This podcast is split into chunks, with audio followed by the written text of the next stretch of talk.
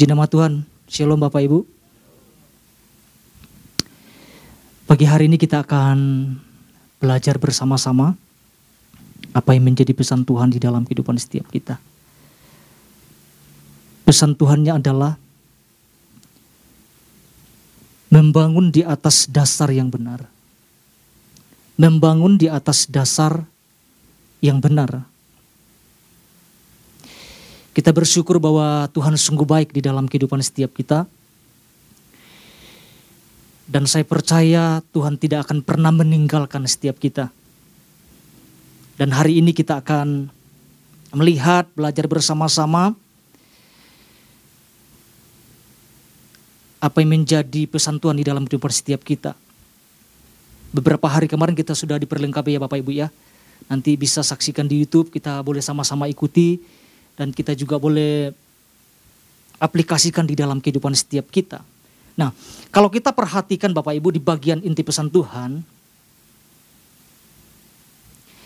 Tuhan memperingatkan setiap kita sebagai orang percaya tentang adanya suatu dampak apabila orang percaya tidak sungguh-sungguh mendasari kehidupannya dengan pondasi yang benar. Jadi dijelaskan lebih kepada peringatan ya. Tuhan menyatakan ternyata ada orang-orang percaya yang bisa berserakan dan bergelimpangan ketika air bah atau banjir itu menghantam kehidupan orang-orang percaya itu sendiri. Ini kalau kita renungkan dari inti pesan Tuhan ini Bapak Ibu kita bisa tangkap bahwa ini peringatan yang Tuhan berikan kepada setiap kita. Ya, Tentunya segala usia ya, baik kecil maupun besar, pasti menghadapi hantaman-hantaman di dalam kehidupan setiap kita. Nah, ini yang serenung. Kalau kita, kalau Tuhan memberikan ini peringatan atau sebuah teguran, artinya ada sesuatu yang penting yang Tuhan mau sampaikan kepada setiap kita. Artinya ada sesuatu yang Tuhan lihat yang tidak sesuai dengan apa yang Tuhan rindukan. Ya. Mungkin ada orang-orang percaya hari-hari ini tanpa disadari sedang membangun sesuatu di atas dasar yang salah. Di dalam banyak hal tentunya di dalam kehidupan setiap kita. Mungkin dasarnya bukan Tuhan. Ya. Dasarnya itu bisa diri sendiri. Dasarnya mungkin orang-orang di sekitar kita. Dasarnya bisa kekuatan sendiri atau juga bisa dasarnya ajaran-ajaran yang tidak sesuai dengan firman Tuhan yang menyesatkan. Ya kalau kita perhatikan hari-hari ini, ada banyak hantaman-hantaman yang terjadi di dalam kehidupan orang-orang percaya. Dan apabila itu tidak didasari dengan pondasi yang kuat.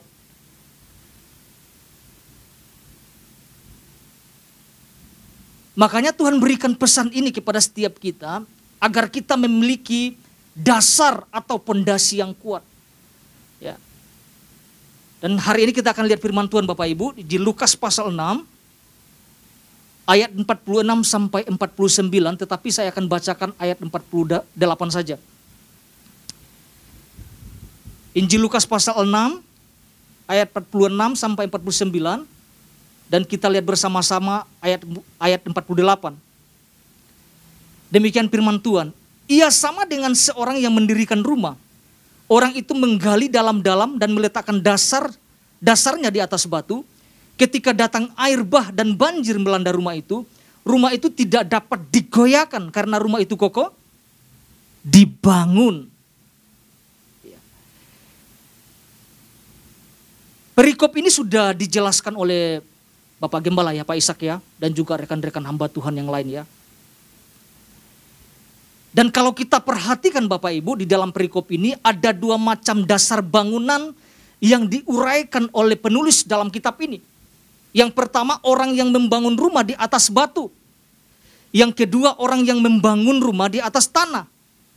Dua-duanya dapat berdiri, ya kan? Dua-duanya dapat terlihat. Namun yang membedakan di sini adalah ketika banjir melanda, kedua bangunan tersebut. Ya. Kita sudah sangat mengerti dengan ini. Yang pondasinya batu akan tetap berdiri kokoh atau tidak mudah digoyahkan. Sedangkan yang pondasinya hanya dari tanah, Alkitab katakan ketika banjir melandanya, rumah itu segera apa yang Alkitab katakan rubuh dan hebat kerusakannya.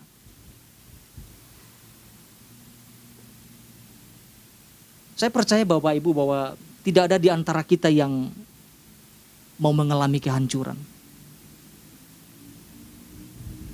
Tidak ada di antara kita yang mau mengalami kerugian akibat tersapu oleh banjir. Seperti yang Alkitab katakan ya. ya.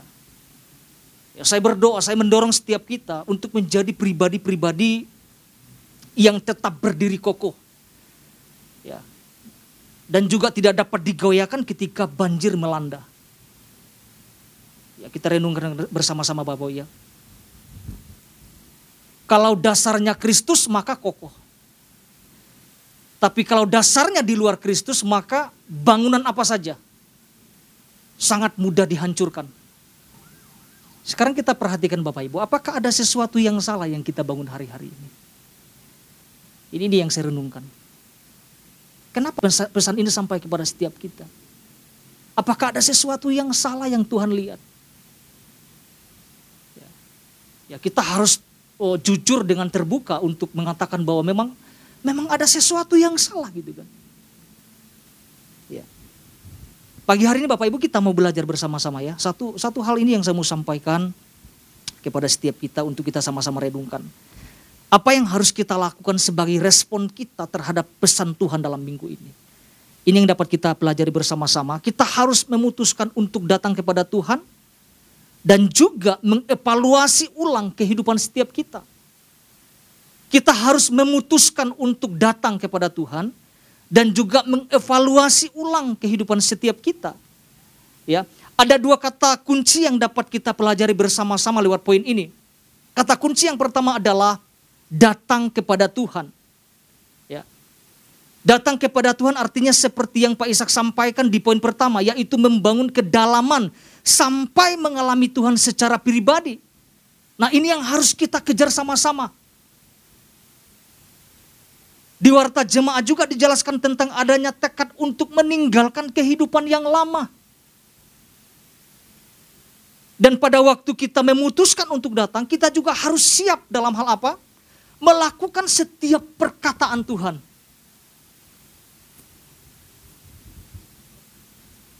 Itu kata kunci yang pertama. Kata kunci yang kedua adalah mengevaluasi kehidupan setiap kita. Karena saya renungkan, ini yang Tuhan lihat, ini yang Tuhan temukan di dalam kehidupan setiap kita. Dikatakan ternyata ada orang-orang percaya yang berserakan. Dan juga bergelimpangan ketika air bah atau banjir datang menghantam. Itu ada di warta Bapak Ibu.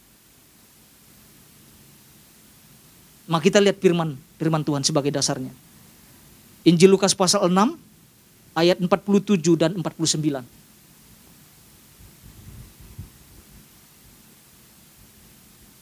Puji Tuhan. Ayat 47 dikatakan seperti ini. Setiap orang yang datang, nah ini dia. Setiap orang, berarti siapa saja nih Bapak Ibu? Ya kan? Datang kepadaku dan mendengarkan perkataanku serta melakukannya, aku akan menyatakan kepadamu dengan siapa ia disamakan. Ayat 49. Akan tetapi barang siapa mendengar perkataanku tetapi tidak melakukannya, ia sama dengan seorang yang mendirikan rumah di atas tanah tanpa dasar. Bagian ini kita perhatikan bagian akhir. Ketika banjir melandanya, rumah itu segera rubuh dan hebatlah kerusakannya. Apa yang Tuhan, oh firman Tuhan katakan di ayat 47. Setiap orang yang datang kepadaku. Kata kata datang di sini bukan sekedar datang tanpa tujuan loh Bapak Ibu ya. Nanti kita lihat eh, kata kata dasar aslinya ya. Kata datang di sini bukan sekedar datang tanpa tujuan yang jelas. Bukan juga asal-asal datang. Bukan juga yang terpenting datang. Kata datang di sini memiliki pengertian yang sangat luar biasa dari kata Erkomai. Artinya datang memuji Tuhan, itu artinya. Dan kata ini juga menunjukkan tentang kebersamaan dengan Bapa dalam persekutuan pribadi yang indah. Jadi benar-benar sampai kita mengalami pribadinya. Seperti yang Pak Ishak sampaikan.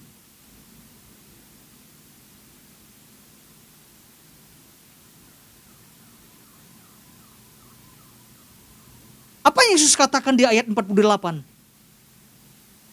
Ia sama dengan seorang yang mendirikan rumah, orang itu menggali dalam-dalam dan meletakkan dasar di atas batu. Ketika datang air bah dan banjir melanda rumah itu, rumah itu tidak dapat digoyahkan karena rumah itu di, rumah itu kokoh dibangun. Kan dahsyat Bapak Ibu. Jadi kehidupan kita akan berbeda. Pada waktu kita mau datang, pada waktu kita mau memutuskan untuk datang dan menjadikan sebagai satu-satunya pondasi di dalam di dalam kehidupan setiap kita. Yesus harus menjadi dasarnya.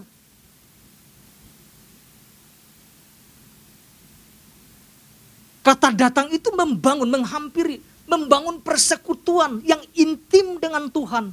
Bukan sekedar datang. Bukan sekedar ikut-ikut datang, bukan. Tapi lahir dari sebuah kerinduan yang dalam untuk mengalami Tuhan di dalam kehidupan setiap kita.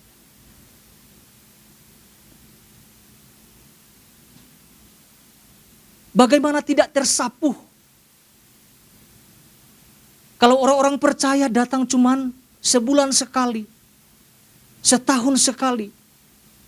Coba kita renungkan pesan Tuhan ini Bapak Ibu. Tuhan sedang menegur kita keras, Tuhan sedang menegur saya dengan keras.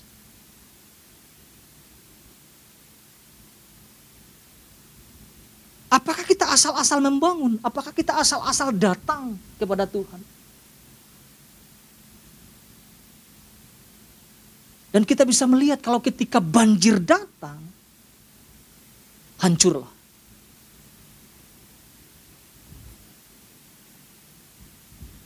Ini tugas kita Bapak Ibu. Tugas kita adalah memutuskan untuk datang kepada Tuhan. Gak usah lihat-lihat yang lain. Itu harus lahir dari kerinduan kita untuk mengalami Tuhan. Untuk menggantungkan hidup kita kepada dasar yang kuat. Yaitu di dalam Kristus. Bukan kepada yang lain loh Bapak Ibu.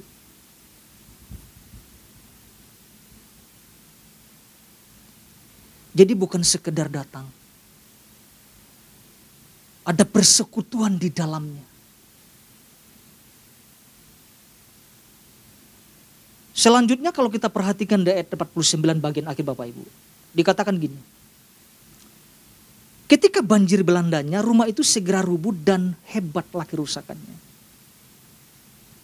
Saya merenungkan tentang ini Bapak Ibu, bahwa gambaran inilah yang Tuhan lihat, yang Tuhan temukan. Dikatakan ada orang-orang yang percaya yang bisa berserakan hidupnya.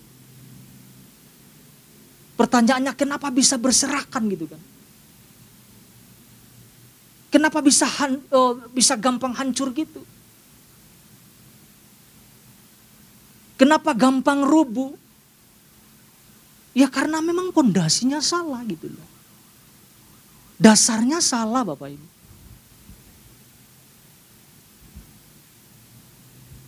Jadi saya melihat ada ada respon yang harus kita lakukan. Responnya apa? Mengevaluasi ulang.